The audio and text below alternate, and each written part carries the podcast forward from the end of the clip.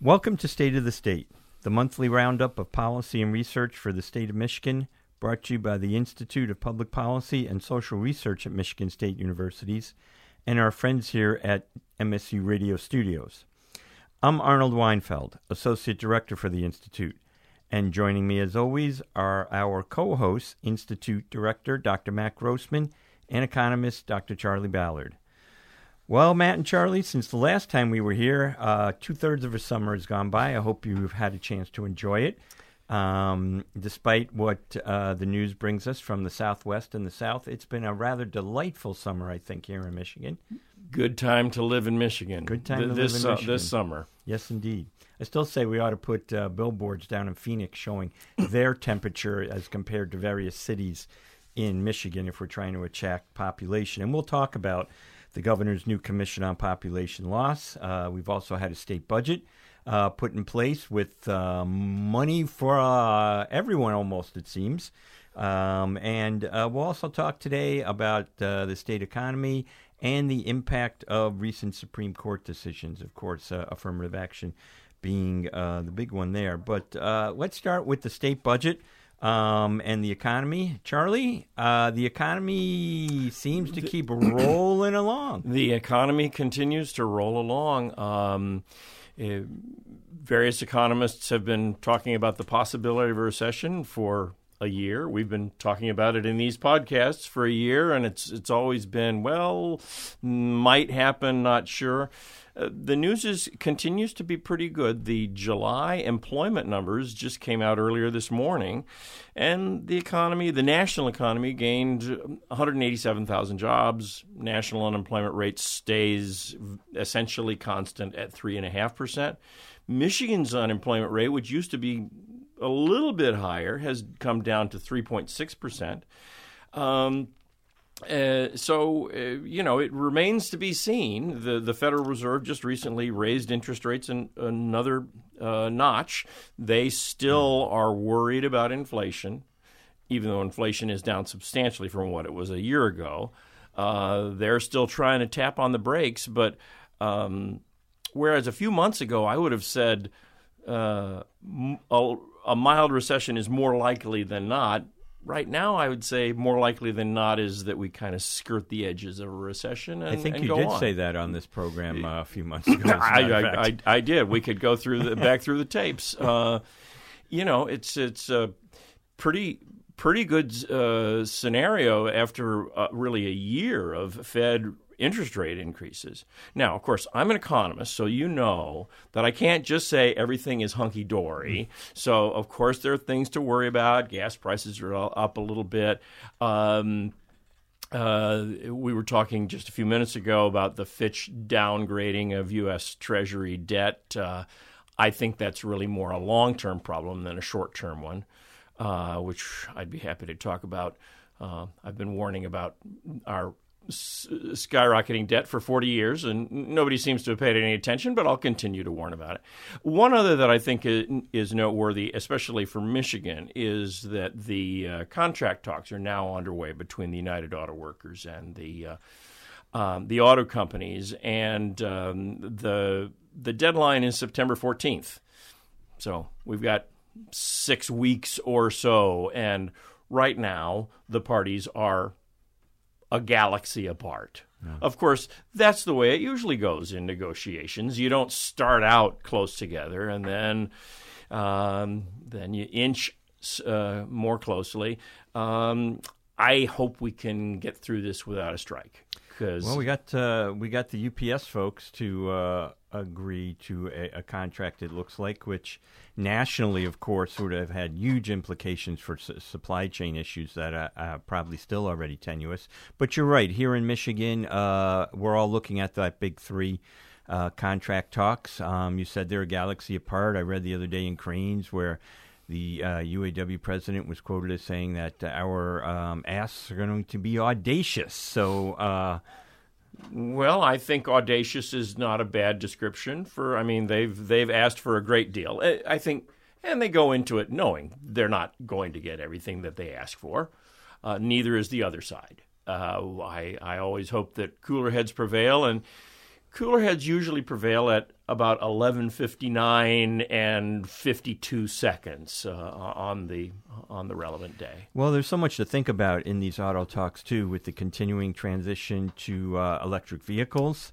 Um, and what that's going to mean uh, three, five, ten years from now uh, for the for the auto industry. Matt, what's the politics of all this? I mean, obviously, a strike would not be good for not just the state of Michigan, uh, but the, but the country as a whole. Going into the fall, it gets colder. Uh, the skies get grayer. Um, people's moods change from the brightness of summer. Uh, a strike would not be good for uh, Governor Whitmer or President Biden, would? Well, no, and uh, the current uh, uh, the, the, current public view does not reflect uh, your uh, sunny optimism of the weather or uh, Charley's sunny optimism about the economy. people are still pretty dour. Um, you do see, you know, some changes in consumer confidence that reflect the uh, economic trends, but it the level is still quite uh, low, uh, and that's reflected uh, in uh, Biden getting uh, no credit and lots of blame for the current state of the economy. So, more negative economic news would would only hurt that. There is an interesting, um, just like there's a gulf between the uh, actual uh, economic statistics and the current uh, economic mood, um, there's also kind of a gulf in perceptions of uh, the current state of the unions and strikes because the uh, perspective and actual strikes have been taking place in such high profile industries. So when you have the actors and the writers mm-hmm. on strikes, uh, when you have uh, things that, that hit the news regularly, it can seem like we're in a summer of, of lots of labor strife. And when you have uh, things like you know Starbucks being unionized, people trying to unionize um, businesses that people have have heard of and maybe go to daily, then you get the sense that maybe uh, you know unionization is somehow on the rise. But really, we're still in the middle of a long term decline in unionization, uh, and there isn't really much of a a, a trend in uh, the the effects of that directly on the economy. Mm-hmm. The uh, fraction of the national workforce that's uh, members of a union has been trending slowly but surely downward for 70 years now. Uh, and um, so, even if there were some increase in, in successful union organizing activities, it would still leave labor unions much smaller relative to the economy than they were in the 40s and 50s. Well, let's turn to a minute now uh, to the state budget because despite the back and forth here on the economy, perceptions, uh, folks out there thinking, you know, with the rising prices and everything, we're, we're still in a bit of a, a bind. Uh, certainly, uh, the state legislature uh, and the Democratic majority in the House and the Senate, along with the governor, um, just spent like drunken sailors. As the term was uh, coined by former Governor Blanchard, because they have the money. Uh, we have unbelievably uh, a budget surplus here in the state of Michigan currently, uh, along with leftover money from the uh, American Re- Relief Act. Um, and I got a missive the other day from from the governor's office uh, that she sent out uh, to any number of folks. I'm not so special, but um, oh, you that, are special. No, Arnold. I'm not so special. Yeah, you are. Uh, but uh, it sounded more like a national promo piece uh, than anything else because, it, of course, all that's good in Michigan is due to the governor, not not because she has uh, Democratic majorities in the House and the Senate. But as a former House staffer, I'll let that go for now. Um, but she notes that uh, the FY24 budget uh, lowers costs on health care, preschool, meals for kids, increase higher education. Uh, provides money for housing and work training, will help fix roads, bridges, replace lead plate, promote public safety. I don't know anything and everything that uh, Michiganders are concerned about uh, is going to be fixed in, in, in this budget. Um, reflections on the budget. I mean, this was the one budget that the legislature really had an opportunity to fund some programs because, as we all know, uh, back to the other side of the coin, after this, it doesn't look so pretty. Yeah, I guess um, the the you say there's there's plenty of money, and and if there's money, it tends to be spent. Although I think if we had a Republican majority in either of the houses of the legislature, less would have been spent. And I'd turn to Matt to to try to parse how much of it is is uh, that we have united government under Democratic Party control for the first for- time in 40 years, or how much of it is other factors. But a, a part of it is that our economy is doing pretty well, and that means revenue is coming in reasonably reasonably well, um, and and that's the uh, that's the the really uh, remarkable resilience of the American economy in the years coming out of the COVID. Um, really, uh, pretty pretty good, pretty robust growth, which means there's more money to be spent. So, Matt, and, yeah, Go- uh, Governor Whitmer is certainly and and state Democrats seem to be at an apex of uh, their agenda right now. Um, what do you think the impact is uh, politically for them here in the state and and moving forward? We also let's also throw in there the recalls that uh, are are on the on the table too. Well, it was a, an everything for for everyone uh, budget. Uh, it isn't that dissimilar uh, from what's happening across the country, as as Charley uh, noted. It's mainly about uh, general economic uh, factors being better and more federal money coming in, and even Republican state governments have been a little quieter about their I'm going to send back this Biden money uh, views uh, and are you know willing to spend the money when it uh, when it comes down to it. And uh, so actually the there is an effect of full Democratic control on state spending, but it's actually a lot smaller than you might expect and much smaller than uh, the year to year differences due to the overall state of the economy and due to the share of federal money uh, that that gets sent uh, to the the states. Both of those factors matter more, uh, and I would say have mattered more here uh, than than Democratic control. Um, in terms of the what was the second the recalls? No, recalls well, the the political impact. So, um, as we t- we've talked about before, people always want the political impact to be I passed a lot of things, and therefore people are going to reward me. The actual effect is more often the reverse. So, the more that state governments um, are able to, to pass and move the agenda in their direction, the more likely that in the next election they lose ground rather than uh, uh, gain ground. It's still a small effect relative to how the overall national picture is going, but you can see it if you look at the national electorate relative to, say, uh, when Kansas and Wisconsin went uh, far to the right uh, in the prior uh, legislative period, uh, they saw more of a relative move to the left in their elections. And that uh, tends to be a national pattern and also tends to be true when state governments move further to the left. So um, that doesn't mean the Democrats are, are set to lose the next election, um, but that's the overall direction of the relationship between policy and elections. It's not the one that uh, elected officials would like to be the case. Right. And interestingly enough, this week, you know, underlying that, as I mentioned, are a series of recalls that are being attempted, although one recall petition uh, against a Republican House member who voted to affirm Speaker Tate's appointment as Speaker is the only one that was approved by the State Board of Canvassers, but I believe there are six others sitting on the table uh, for Democratic state reps. And uh, there are two Democratic House members that are running for mayor of their respective communities in November. So there's any number of underlying pieces as we move into the fall, including now the governor's announcement that she's going to have a fall policy agenda announcement. So it, it's interesting to me just the, the the governor has said she's not a candidate for uh, president, um, but yet a lot of the moves coming out of her office indicate have a national edge to it. Uh, announcements of how much she's done for the state of Michigan, a, a fall policy agenda, and, and, and the like. And I, I, do wonder where all this is going. Where, as Matt noted, uh, a recent poll showed uh, the abbreviation NOTA. None of the above getting 13% of the vote uh, in a Trump Biden election. So the American public is not very excited about a replay of what we've seen. Many prognosticators on the national scene have listed Gretchen Whitmer as a potential uh, presidential uh, candidate, and I'm I'm pretty sure she's aware of that.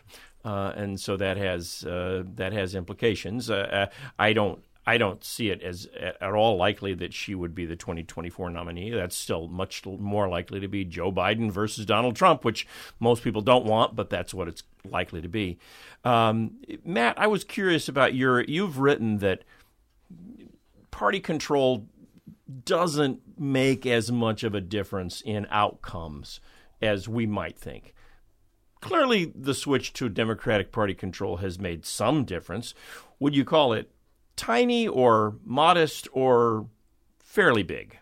Well, in policy, uh, this has been a, per, uh, a, a, very large uh, shift uh, on the scale of uh, you know state government year to year shifts. Um, that is what you would expect after a period of prolonged lack of control from a party. So it's usually the very first uh, legislature uh, following uh, new party control that you see the most change, and that's been uh, true here. Was true in Virginia and in uh, Minnesota as well. So there have been other similarly sized shifts, um, and that's kind of how I would attribute it. We usually de- um, we usually uh, distinguish between the policy outputs and the actual outcomes. So mm. the question is is all of that going to make a difference to things like economics or population or things that people say they are trying to affect through policies? And that's where it's really harder to find any consistent relationship between state party control and those outcomes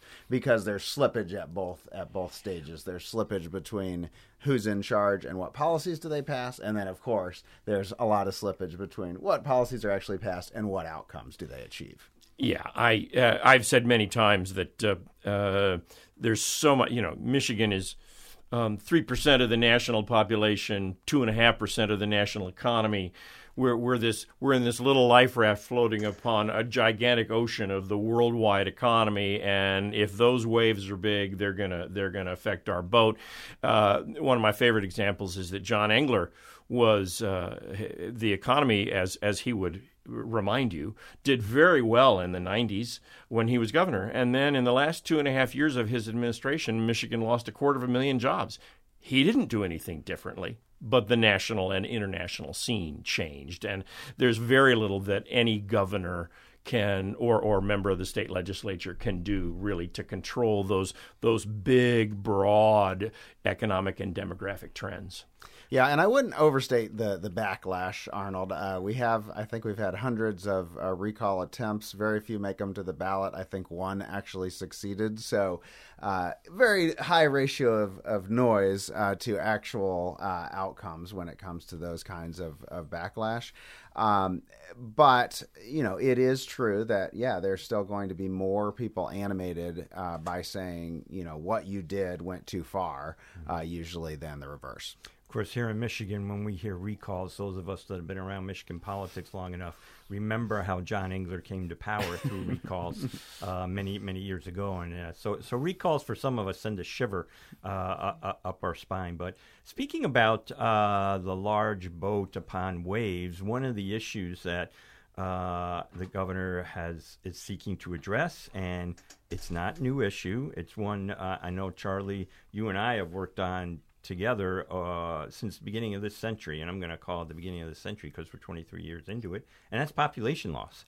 Um, and the governor has announced a new commission to devise strategies and initiatives to help address population loss. I'm really wondering if this is, again, one of those items that there's really not much we can do about it because of national trends. I, I would the first thing that I want to say about that is that I think population loss is, is maybe not mm. the the right thing to say. Um, our, the population of Michigan hasn't been dropping steadily in this century; it's just been flat. Mm-hmm. It's been, in in fact, astonishingly um, flat, uh, flat at basically 10 million plus only a plus or minus only a few thousand over the 23 years of this century. Um, so our population isn't dropping overall; it's flat. But then underneath that, there's a there's a maybe more important trend, and that is that more than half of the counties in Michigan have lost population. Some of them have lost a substantial fraction. There are three metropolitan counties that have lost a, a lot of population. That's Wayne County, Saginaw, and Genesee, and we know that Detroit, Flint, and Saginaw are places that have not done that great in, in this century. But then the others are, are rural counties.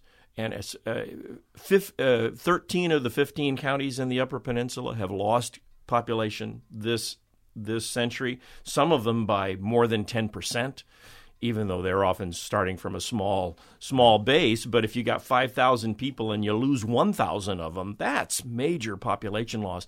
And for our for a lot of the areas in Michigan, not so much for the state as a whole, but for a lot of individual areas, population loss is really a concern. It's not a concern in Kent County or Ottawa County or Livingston County or Washtenaw but it is a concern in a lot of parts of Michigan. Yes. And the other uh, the other thing that uh, the the population loss uh, way of thinking about it kind of misses is that the a lot of the focus should be on uh, I- improving migration to Michigan. So you know births are lower than than deaths uh, almost everywhere, uh, and the way that population uh, growth comes, uh, despite that, means that people are moving in. And this, um, we did a study uh, a few years ago for MEDC where we looked at where college graduates are going in Michigan. But the overall picture is actually we don't have a higher rate of college graduates leaving the state after graduating. What we have is a lower rate of college graduates from elsewhere deciding to move into the state. And that is a part of a broader pattern where our issues are not as much from the perspective of young people moving away as we hear about in the political debate as young people not being attracted to Michigan to move from elsewhere. We for uh, for a complex variety of reasons we haven't convinced that 22 year old who's just graduating from college in California or Texas or New York or Florida to come to Michigan. Of course, if we have a, a, a long enough stretches of uh, low temperature of 95 degrees in, in Phoenix, we we may uh, be able to And attract. milder- there are push factors and, as well and- as and- pull and factors. milder winters here. Milder which we've winters. Seen the last two or three winters. Yeah. That's that's right. I mean, I- I'm a big fan, fan of Pure Michigan, trying to remind us and the rest of the world that this is a place that has a lot of lot of great advantages. But boy, uh, it's it's uh, been a slog, tough slog in terms of getting those people to move here. Right, right. And as I recall, in the 2020 census, our population grew just slightly, as you noticed, and it was mostly due to uh, immigrants and refugee uh, placement here in the state of Michigan. Um, so we do have, uh, you know, uh, the Lansing area here, Kent County, um, even in, in Wayne County, large pockets of uh, immigrant population uh, that have worked to uh, uh, help help grow our, our, our state's population, which is the American story, isn't it? I mean, that's that's the way we've been for 300 years. I, I have uh, some acquaintances in Lansing who are Iraqi immigrants, and they are the most patriotic Americans that you will ever meet. Because if you were born under the resi- regime of Saddam Hussein and you come to America, d- despite all the problems that we have here, it looks awfully good. Right, right. And I do, and, and Matt makes a great point. Um, those 20 somethings out of college, or those that even uh, don't go to college, just are not looking to move here as compared to other states. And it's important to remember that uh, high school graduations and birth rates are lowering across the country, not here in Michigan. The brain drain happens everywhere. It's just a natural function of a young person to want to go and check someplace else out. Um, we have to make it so that Pure Michigan campaign is not just about tourism, but about living here Right. and coming here for good. Yep, I Yeah. agree. I agree. Now, let's say that we succeeded some and we start attracting more people. Then that would lead to another question, which we don't have to worry about much now, but I want to keep in the back of people's minds. How much population growth do we want? Because if you love our beautiful lakes and forests and all the other environmental amenities that we have in Michigan, uh, you might not want um, too much population. I've been, I've been in more than one conversation actually over the last month about what do we mean by a growth strategy and what is the uh, actual outcome we're seeking. Um, so that's another great point. Um, let's talk for a moment uh, about uh, Supreme Court case uh, on affirmative action in particular uh, earlier this summer. Um, you know, a couple years ago, there was another Supreme Court decision on abortion that clearly had implications uh, across the country in elections. And Matt, I- I'm wondering from your perspective, um, what are you seeing, hearing, or reading about the implications of this particular Supreme Court decision on the upcoming uh, election? Well, we're not expecting uh, much of an effect. Um, nothing like what happened with the Dobbs decision uh, and the the backlash, particularly in Michigan. Um, for one thing, the Supreme Court was more in line with public opinion uh, this term uh, than they were the previous uh, term. Um, there's an outfit uh, that uh, polls people on the same questions that the Supreme Court is facing each term. And actually, there was a pretty high level of consistency between how the Supreme Court ruled and public opinion, including uh, on uh, affirmative action. So I wouldn't expect um, too much uh, of, of a backlash. I, I do think it it depends for the long term on on what the implementation of this uh, uh, looks like.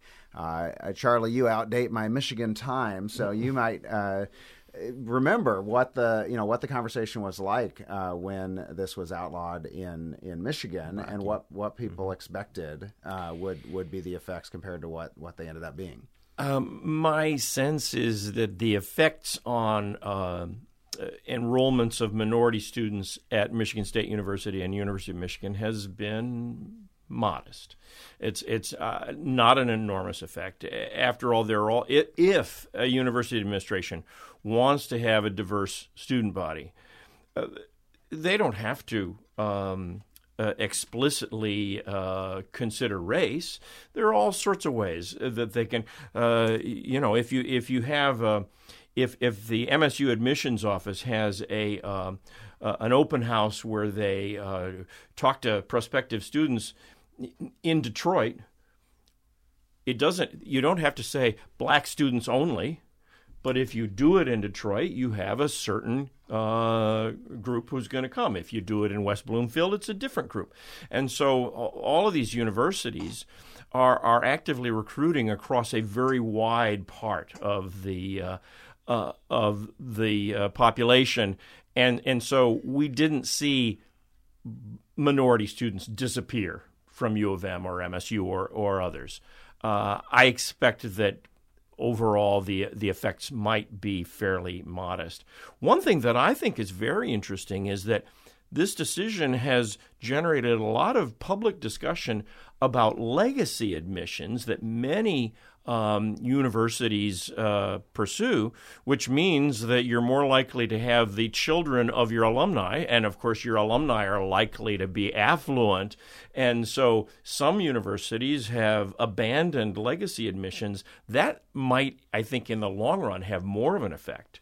Uh, well, it still continues the conversation, though, when you say legacy, about how we address uh, legacy issues uh, such as race uh, in our society. Uh, that's going to be a continuing conversation, not just at uh, universities, but across the spectrum, in, in, including in the workplace uh, moving forward. So, as you know, Charley, uh, universities in particular do have different strategies and tools available to them if their goal is to increase the diversity of their uh, student population, and not just their student population, but their faculty population as well is another key key key point. Um, it's going to be interesting to see, Matt. You correctly pointed out that uh, the Supreme Court decision is very much in line with people's thoughts on where they are with affirmative action today. Um, this isn't the first case. Uh, the Bakke decision from uh, years ago in the University of Michigan um, was was one that uh, you know probably set the stage for what this Supreme Court did. Um, and even among Democrats as well, uh, there are mixed feelings on whether or not uh, affirmative action is a good strategy and a good tool. President Biden uh, has spoken in much, very much in favor of race-based affirmative action, but uh, even among Democrats and certainly among the population a whole, as a whole, race-based, as, as you say, uh, uh, Matt, race-based affirmative action for college admissions is not really a, a popular thing, and so eliminating it. Um, is is much less likely to have a big effect. Right. Well, and like I said, it'll still be interesting to see how we continue to address the inequities that are are, in our, are within our systems. Well, and this obviously is also part of a larger culture war. Uh, and interestingly, in the decision, they opened the way for universities to ask uh, all applicants to assess how race or other factors had uh, affected their individual lives. And that was kind of enabled by the decision but that's actually the same kind of thing uh, that has generated a, a large uh, backlash both in schools, universities, and businesses, where um, you know people are asked about for diversity statements. They're asked um, about uh, to catalog their views on diversity, equity, and inclusion, and that has also produced uh, a backlash, even though it's an alternative in some ways uh, to explicit uh, affirmative action. So uh, this this might uh, actually increase those kinds of conversations if universities seek to to shift to that kind of an evaluation. Mm-hmm. Well, Charley and Matt, that's about all the time we have today. any last thoughts as we move into the last few weeks of summer um, and, and into fall?